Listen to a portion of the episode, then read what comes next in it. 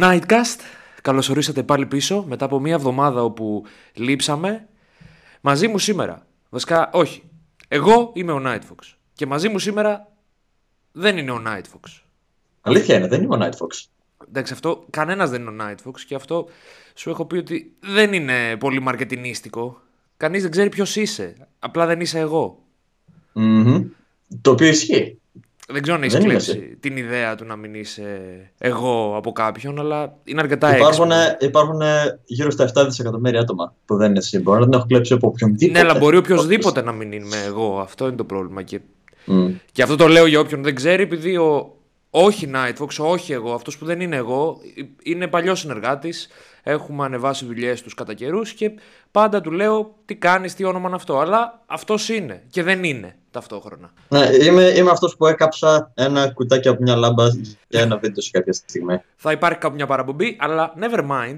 Ας πάμε στο θέμα μας. Το Nightcast επέστρεψε και σήμερα θα συζητήσουμε για ένα φαινόμενο των εποχών και την κριτική που δέχτηκε από έναν μάστερ του σινεμά. Οπότε πριν ξεκινήσω, θες να μας πεις λίγο τι συνέβη ή να πω λίγο ποιο είναι το φαινόμενο? Μ' αρέσει να το κάνω αυτό με τους καλεσμένους, για όποιον λέει ότι μιλάνε πολύ. Μίλα, πες μας τα όλα. Πριν περίπου μία εβδομάδα μου είπες να έρθω στο podcast επειδή ο Μάρτιν Σκορτσέσε δήλωσε ότι οι ταινίες της Marvel δεν είναι κινηματογράφος. Από τότε είπε και ορισμένα άλλα πράγματα. Μαλάκωσε λιγάκι το statement του. Ναι, έδωσε και μια επεξήγηση, δεν ξέρω αν τα γραπτή διάβασα προχθές, που εξηγείται και λέει ότι δεν είναι θυμωμένος για αυτό που είπα, αλλά μάλλον είναι πιο πολύ λυπημένος για αυτό που έγινε. Κοίτα, νομίζω ότι το να μαλακώσει το τι είπε για τις ταινίες Marvel δεν ήταν και τόσο authentic, ήταν λιγάκι αποπίεση δημόσια, επειδή προφανώς το επιτέθηκαν στο Twitter ή οπουδήποτε. Ναι, θα φτάσουμε και εκεί, απλά ας πούμε λίγο το φαινόμενο, ναι. Οπότε η δήλωσή του ήταν ότι οι ταινίες Marvel δεν είναι σινεμά, αλλά είναι theme parks. Θα μπορούσε κανείς να τις πει έτσι. Έτσι τις είπε και είναι αλήθεια αυτό. Είναι events, είναι γεγονότα. Είναι όμως αυτό καλό πράγμα? Καλό πράγμα, κακό πράγμα δεν είναι σίγουρα. Είναι κάτι που το περίμενε ο κόσμος. Δηλαδή εγώ ως φαν και του Σκορτσέζε να δηλώσω και των ταινιών της Marvel. Συμφωνώ με τον Σκορτσέζε, αλλά δεν είναι ότι είναι κακό. Το θέμα είναι ότι το market πλημμυρίζει από τις ταινίες. Και ο Σκορτσέζε λέει ότι αυτό γίνεται επειδή η αγορά τους δίνει μόνο ένα πράγμα. Ως γνώστης αγοράς εσύ θεωρείς ότι αυτό είναι αλήθεια ή ότι η αγορά εγκλωβίστηκε ουσιαστικά? Δεν ξέρω κατά πόσο είμαι γνώστης αγοράς. Με ενδιαφέρει να μιλήσω για τις ταινίες της Marvel, ενώ δεν έχω δει καμία από αυτές. Όχι, δεν είσαι γνώστης αγοράς αυτής. Είσαι γνώστης αγοράς γενικότερα. Κατάλαβες πώς το εννοώ? Κοίτα, γενικά αμφιβάλλω ότι αυτή τη στιγμή η αγορά δίνει κάποιο κίνητρο στην καλλιτεχνική έκφραση κάποιου οτέο. Ναι, άρα η αγορά εγκλωβίζεται. Να, και είναι το θέμα και η Κίνα. Αυτή τη στιγμή η Κίνα ανοίγει ως ένα βαθμό τις πόρτες στο εξωτερικό. Ναι. Το εισόδημα του μέσου Κινέζου ανεβαίνει και μάλιστα γρήγορα. Και με αυτό και η ικανότητά τους να πάνε στον κινηματογράφο και να υποστήριξουν κάποια ταινία. Εφόσον φυσικά αυτή η ταινία συμβιβάζεται με τους κινέζικους κανόνες προβοκασίας. Εντάξει, πλέον όλες τις ταινίες για να ανοίξουν και εκεί το κάνουν λίγο οι πολλοί. Δηλαδή βλέπουμε ότι κόβονται στερεότυπα προφανώς που θα θεωρώντουσαν προσβλητικά από τους ίδιους. Έχουμε δει διάφορα τέτοια. Έχουμε δει ταινίες να βγαίνουν μόνο για την Κίνα, όπως μια ταινία με ένα δράκο, θυμάμαι, και που παίζανε γνωστοί ηθοποιοί, δεν θυμάμαι να παίζει και ο Ματ Ντέιμον, μην λέω βλακίες. Τέλος πάντων, το ζήτημα είναι ότι... Και αντιθέτως είχαμε πολύ καλές ταινίες, οι οποίες δεν βγήκανε στην Κίνα λόγω κρισίας. Σίγουρα. Συγκεκριμένα πρόσφατα η ταινία Dunkirk δεν κατάφερε να βγει στην Κίνα, χάνοντας έτσι ένα μεγάλο μέρος του εισοδήματός της, διότι σύμφωνα νομίζω με τις αρμόδιες αρχές στην Κίνα, η ταινία ήταν αντικινεζική, διότι απεικόνιζε μια υποχώρηση ως κάτι το ηρωικό. Ναι. Όσο γελίο και να ακούγεται αυτό με τα δικά μας δεδομένα. Εντάξει, τα δεδομένα είναι, αυτό είναι και, ίσως είναι και πτέσμα αυτό, αλλά το ότι λογοκρίνεται αυτό, ναι, γι' αυτό και μπορεί να θεωρηθεί γελίο. Και να μην υπάρχει και ένα. Είναι, δηλαδή... Και χωρίς την Κίνα όμως τα ποσά νομίζω είναι τεράστια. Δηλαδή, και αυτό είναι το πρόβλημα. Δηλαδή, είναι η Disney που τα έχει αγοράσει όλα. Και λέει: πώς μπορώ να βγάλω 2 δις και θα βγάζω 2 δισεκατομμύρια ανά ταινία πλέον. Μπορεί να βγάλει 6 μεγάλα blockbusters και να βγάλει. Πες να είναι τα ποσά είναι τεράστια. Έχεις τα franchise όλα. Κάνεις remake τις ταινίες, το οποίο είναι η άλλη γάγραινα του σημερινού σινεμά. Είναι όντως γάγραινα. Οπότε ο Σκορτσέζε τι λέει ουσιαστικά, για να το πιάσουμε το νήμα ξανά. Ο Σκορτσέζε έρχεται και λέει ότι οι νέοι δημιουργοί δεν έχουν ευκαιρίες. Εμείς ξεκινήσαμε και μπορούσαμε να πούμε μια ιστορία, να κάνουμε τέχνη, να συγκινήσουμε. Τώρα πλέον, ακόμα και αν αυτό είναι ωραίο, και γι' αυτό και στη δήλωσή του που διορθώνει τον εαυτό του, και έχεις δίκιο ότι πάει λίγο πίσω, αλλά εξηγείται κιόλας γιατί ήταν αρκετά χοντροκομμένη δήλωση. Να μου πεις γιατί είναι κακό να είναι χοντροκομμένη η δήλωσή του. Είναι η άποψή του. Ο μόνος λόγος που είναι κακό να κάνεις χοντροκομμένες δηλώσεις, κατά τη γνώμη μου, είναι επειδή ζούμε σε μια εποχή όπου οι πάντες θέλουν να ακούσουν κάτι και οι πάντες περιμένουν από έναν καλλιτέχνη να είναι ένας άγιος άνθρωπος που θα επιχειρηματολογεί την κάθε του άποψη στο έπακρον και δεν θα κάνει ποτέ κάποιος σφάλμα, ενώ οι άνθρωποι πολύ απλά δεν είναι έτσι. Ναι, παρόλα αυτά πάντα υπάρχει κάποιο βαθύτερο αίτιο. Απλά ας πούμε αυτό που ήταν.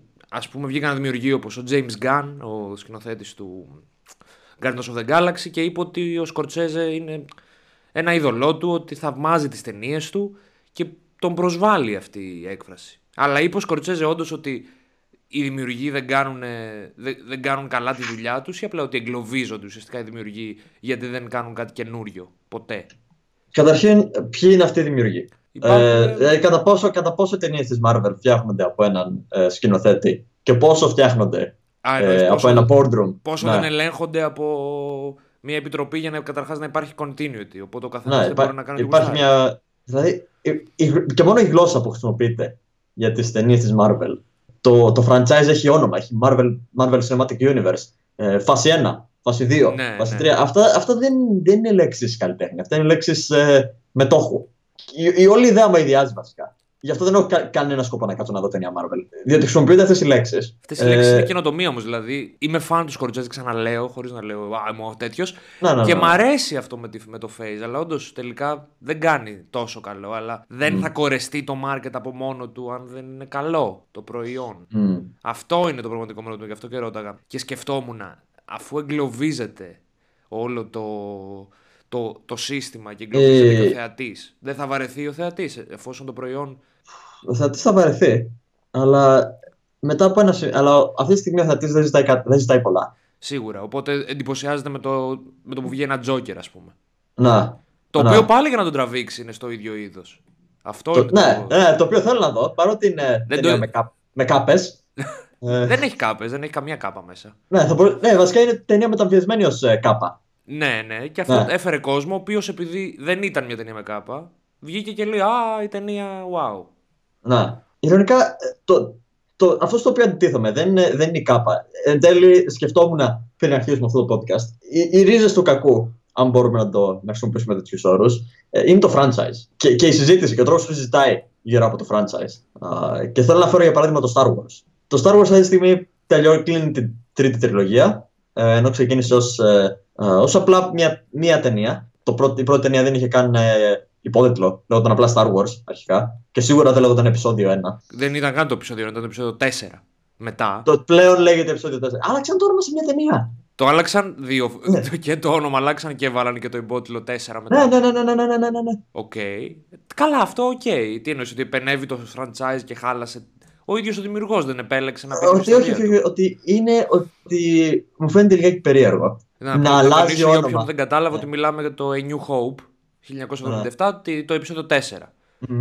Μου φαίνεται λιγάκι περίεργο, δηλαδή να αλλάζει ο όλος τίτλος και το όλο structure μιας ταινίας αφού γίνει το όλο πράγμα για να χωρέσει ένα franchise. Και το τι έγινε μετά στο Star Wars, δηλαδή συγκεκριμένα το Expanded Universe, που και αυτό θα ακουστεί πολύ άσχημο σε ορισμένα άτομα στα οποία τους αρέσει το Star Wars Expanded Universe. Οπότε θέλω πολύ απλά να πω ότι αυτά τα comments δεν αντικατοπτρίζουν την άποψη του ίδιου του Nightfox, γιατί δεν είμαι ο Nightfox. Εννοείται ότι ό,τι λέει οποιοδήποτε δεν είμαι εγώ δεν αντικατοπτρίζει την άποψή μου και το ανάποδο, και δεν εκφράζουν μια ενιαία άποψη. Disclaimer. Συνέχισε. Ναι. Αλλά ναι, το Star Wars Expanded Universe είναι ένα μπουρδέλο. Ο καθένας έχει κάνει οτιδήποτε. Και άμα ψάξεις το wiki του Star Wars, γιατί μόνο εκεί μπορείς να βρεις, να διαβάσεις όλο το Expanded Universe, θα βρεις τα πάντα. Θα βρεις ό,τι θες. Θα βρεις μαύρα φωτόσπαθα. Θα βρεις μια αρχαία εποχή όπου οι Jedi και οι Sith παλεύαν με πραγματικά σπαθιά. Θα βρεις ό,τι θέλεις. Θα βρεις πραγματικά ό,τι θέλεις. Αλλά αυτό είναι μέρος του Star Wars. Παρότι ο ίδιος ο George Lucas ή οποιοδήποτε δούλεψε μαζί με τον George Lucas δεν το κοίταξε ούτε μία φορά, επειδή ένα franchise είπε ότι είναι canon. Δηλαδή, τι είναι canon, τέλος πάντων. Τι είναι canon. Άμα το σκεφτείς, canon είναι απλά ότι μια εταιρεία, γιατί πλέον δεν είναι καν ο copyright holder, έχει βάλει μια σφραγίδα έγκρισης πάνω σε ένα έργο. Και αυτό είναι επίσημο. Άμα εξαιρέσεις την απόφαση ενός boardroom, το οποιοδήποτε fan fiction σχετικά με το Star Wars, και είμαι σίγουρος ότι υπάρχουν fan fiction για το Star Wars, τα οποία είναι αρκετά υψηλής ποιότητας, τουλάχιστον ελπίζω ότι υπάρχουν, τα οποία είναι και ότι υπάρχουν κομμάτια του Extended Universe, τα οποία είναι trash, τα οποία είναι παντελώς trash. Ότι υπάρχει τρασίλα υπάρχει. Υπάρχει. Και δηλαδή ο κόσμος κρέμεται πάνω στην άποψη ενός boardroom για το τι θα συζητήσει εντός Star Wars και το τι δεν θα συζητήσει εντός Star Wars. Και αυτό ουσιαστικά νομίζω με έχει σπρώξει λιγάκι μακριά από το nerddom. Ναι. Δηλαδή και η όλη συζήτηση που βλέπεις περί Star Wars είναι αειδιαστικά επιφανειακή. Δεν θα μιλήσω καν για την καινούργια τριλογία, η οποία είναι άθλιες ταινίες.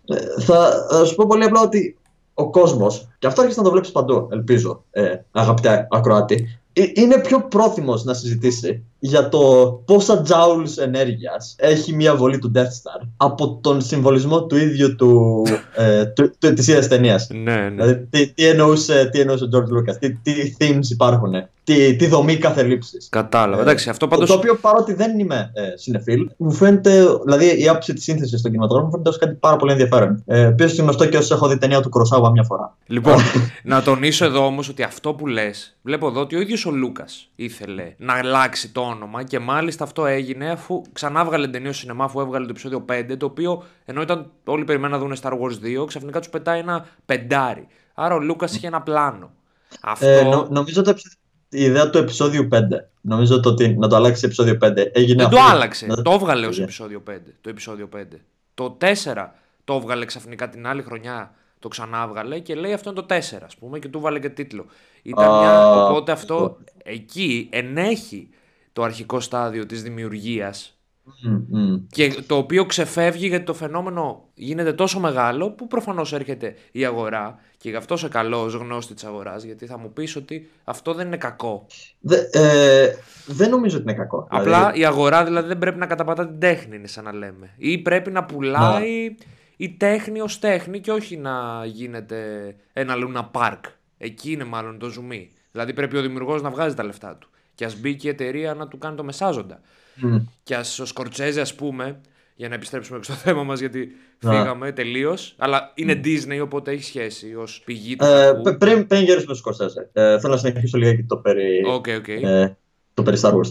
Ναι. Και μετά, όπως το Expanded Universe ήταν canon, με μια απόφαση της Disney, με ένα snap, για να επιστρέψουμε και στο Marvel Cinematic Universe, ξέρω και εγώ τα μιμίδια, το Expanded Universe, it did not feel so good, Mr. Lucas, ή Mr. Luke.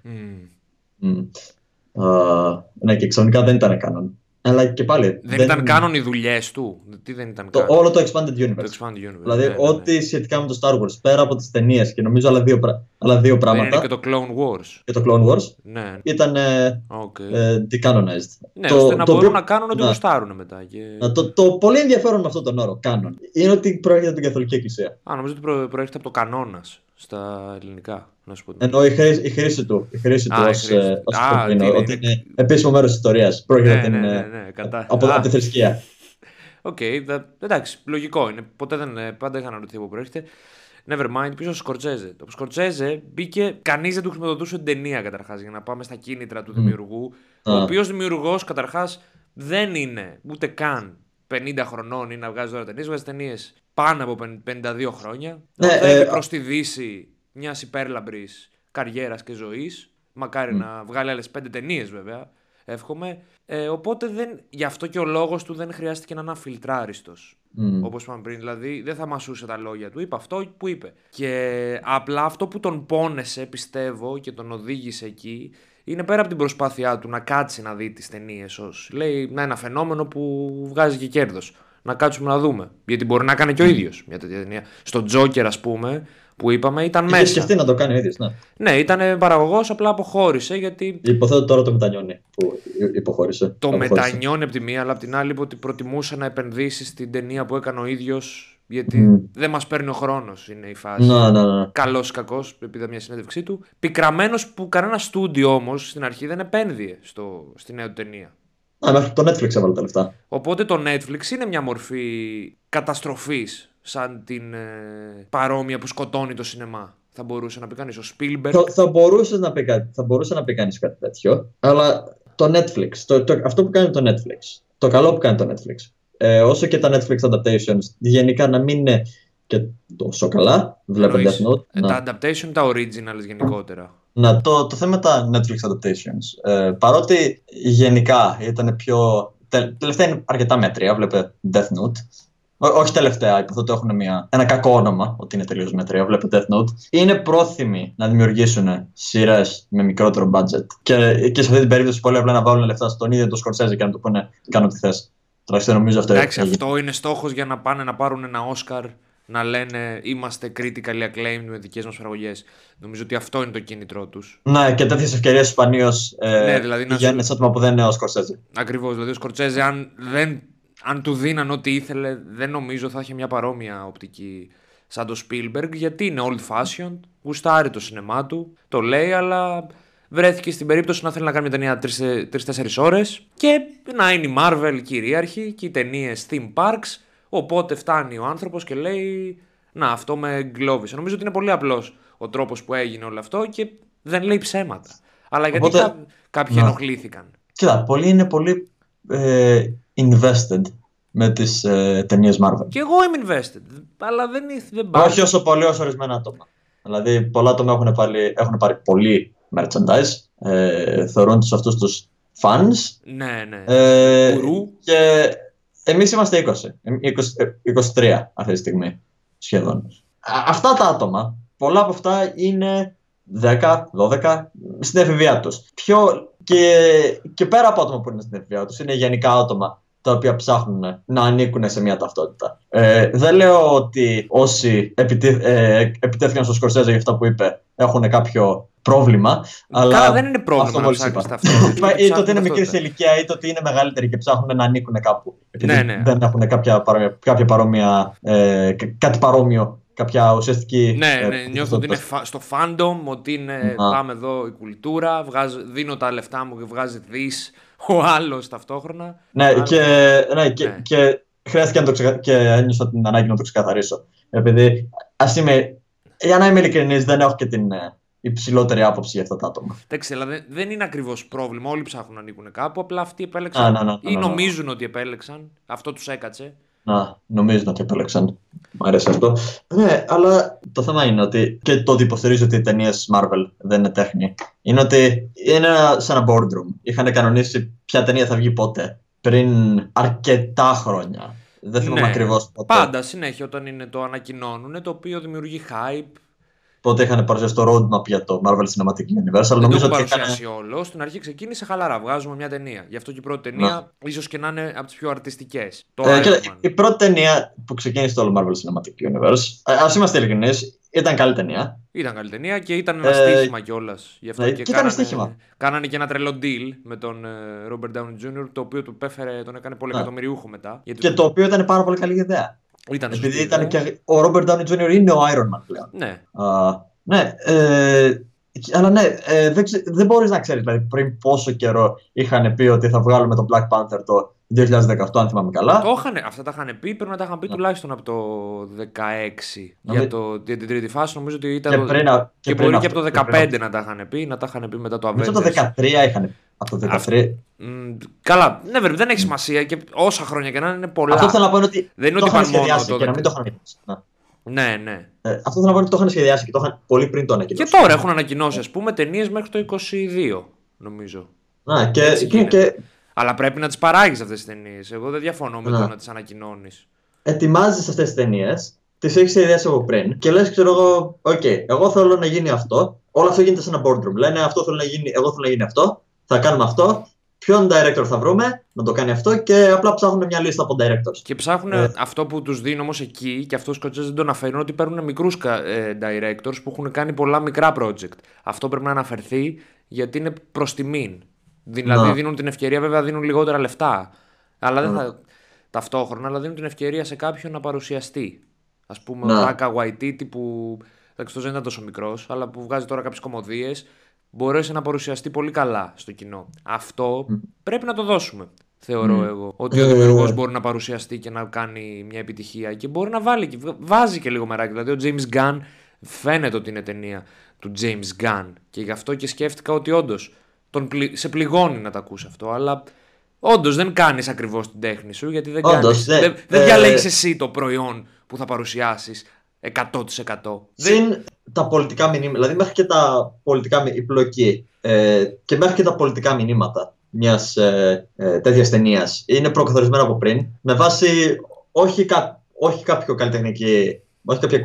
καλλιτεχνικό ερμό, αλλά το τι πουλάει αυτή τη στιγμή, τι είναι σίγουρο, σχεδόν και αλγοριθμικό. Οπότε... Εντάξει, αυτό είναι το mindset και αυτό μπορεί να είναι και άλλη εκπομπή τελικά, γιατί δεν έχει να κάνει με τους δημιουργούς τόσο πολύ, ότι ξυπνάνε κάποιοι businessmen με τα κουστούμια και λέει πώς θα βγάλουμε 2 δις, μπορώ να βγάλω 3 δις, τι θα κάνω, θα βγάλω το Star Wars τάδε. Να που όμως και το Star Wars τσίνησε ο κόσμος και θα δούμε τώρα τι θα κάνει το επεισόδιο 9, γιατί η ταινία Solo νομίζω πήγε για τα νούμερα που περιμένανε, πήγε άπατη. Νομίζω το Solo πήγε άπατο. Όποιος πάει να δει το Star Wars 9 και περιμένει κάποια σοβαρή ταινία, δεν έχω καλά πράγματα να πω γι' αυτόν. Οπότε θα κρατήσω τα σχόλιά μου για τον εαυτό μου. Ναι, εντάξει, μπορεί να το ότι γουστάρει ο καθένας, όπως γουστάρει και ο Σκορτσέζε το ένα, γουστάρει και το άλλο. Δεν νομίζω ότι είναι νομίζω ότι είναι πάνω του, δεν μας νοιάζει ακριβώς. Μετά το Star Wars, μετά το Last Jedi. Μπορεί να γούσταρε, ξέρω άτομα που γουστάρανε. Τους άρεσε. Μου φαίνεται λιγάκι περίεργο να σ' άρεσε το Last Jedi. Τι να σου πω, δηλαδή μου φαίνεται. Μου φαίνεται βλακώδης ταινία. Και χωρίς να σε φαν. Δεν έχω δοκιμάσει να το δω για να δω αν θα μου φαινόταν ηλίθεια. Δεν θεωρώ τον εαυτό μου φαν το οτιδήποτε. Ναι, αλλά τα έχεις δει τα Star Wars, γι' αυτό το λέω. Τα έχω δει, ναι. Οπότε περίμενες. Okay, ναι, δεν μπορώ να πω ότι δεν είμαι. Ναι, okay, δεν θεωρώ τον εαυτό μου φαν το οτιδήποτε. Αλλά δεν νομίζω ότι μπορώ να πω ότι δεν είχα κάποια προσδοκία. Ναι, προσδοκία δεν χρειάζεται να σε ome. Άλλο φαν απλώς, πάω και τα βλέπω. Άλλο είμαι ο φάντομ που είπαμε πριν, ο στρατός ουσιαστικά. Ο οπαδός που νομίζει ότι ανήκει εκεί. Είναι καλό πράγμα να είσαι οπαδός όμως. Όχι, αλλά και αυτό είναι επίσης άλλη εκπομπή. Τι οδηγεί τον κόσμο στο παδιλίκι, αλλά το πιάσαμε λιγάκι. Ναι, αλλά δεν εννοώ παδιλίκι ταινίας. Δεν εννοώ παδιλίκι ομάδας. Εννοώ παδιλίκι ταινίας. Το ίδιο. Είναι παρόμοιο, οπαδιλίκη κομμάτων. Απλά, εντάξει, είναι αλλιώς η φύ. Δηλαδή, οι οπαδοί ταινίας βγαίνουν ποτέ να παίξουν ξύλο. Όχι. Όχι. Εντάξει. Ναι, αλλά πάνε στον κινηματογράφο και περιμένουν να δουν κάτι. Θέλουν να δουν κάτι και τυπικά είναι πιο εύκολο να τους ικανοποιήσεις. Ίσως γι' αυτό δεν είναι και τόσο καλό πράγμα. Η Marvel ξέρει πώς να δώσει την ικανοποίηση. Και αυτό την κρατάει ψηλά.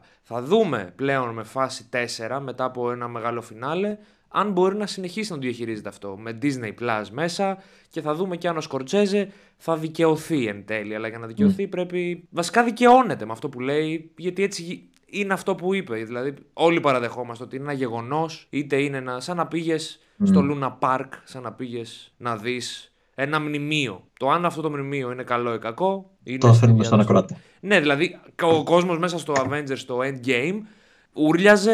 Είχαν γίνει όλοι ένα πάρτι και σε πολλές προβολές χειροκροτάγανε, κλαίγαν όλοι μαζί, το ζούσανε στα άκρα, γουστάρανε. Αυτό δεν γίνεται σε πολλές ταινίες. Αυτό είναι ένα επίτευγμα. Αλλά άμα δεις την ίδια ταινία σε 5 χρόνια, έτσι στο ξεκούδουνο, δεν πρόκειται να νιώσεις τα ίδια συναισθήματα με το να είσαι στην αίθουσα όπως την πρώτη φορά. Να. Εκεί φαίνεται λοιπόν ότι η ταινία δεν είναι τέχνη, όπως να δεις τον ταξιτζή και τον κάθε ταξιτζή, να δεις τον ονό. Και νομίζω ότι εκεί θα φανεί στην στη μακροβιότητα, αν η ταινία είναι καλή. Αυτά, νομίζω τα καλύψαμε όλα, δεν ξέρω αν θες να προσθέσεις κάτι τελευταίο. Ναι, έχω να πω κάτι. Okay. Καταρχήν, γάμα την ιδέα του κανόν, γάμα την ιδέα του franchise, γάμα την Disney, βρίστε μες στα comments, κάντε μας like, subscribe, follow, δώστε μας και στο Patreon, στείλτε μας email. Δεν έχω Patreon. Βάλτε μας λεφτά στο Patreon, στείλτε μας email, κάντε μας super like στο Tinder. Nightfox, τι άλλο πρέπει να πω? Δεν είναι, πρέπει να πεις για το Instagram. Ναι, Instagram, Facebook. Ναι, σημαντικά. Στο LinkedIn προσλάβετε μας. Ναι, και μπείτε και στο server μας, στο Discord. Έχουμε πολλά media. Ναι. Πολύ σοβαρό. Reblog στο Tumblr. Υπάρχει Tumblr ακόμα? Δεν ξέρω, εσύ έμπαινες. Τέλος πάντων, λοιπόν, για να μην μακρηγορούμε, κάντε όλα αυτά που ανέφερε ο όχι εγώ, και εφόσον κι εσείς είστε όχι εγώ, θα τα κάνετε, γιατί έτσι γίνεται.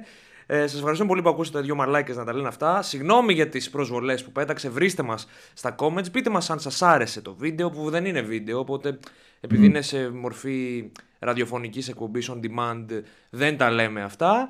Σας ευχαριστώ πολύ που ήσασταν μαζί μας μέχρι αυτή τη στιγμή. Και outro.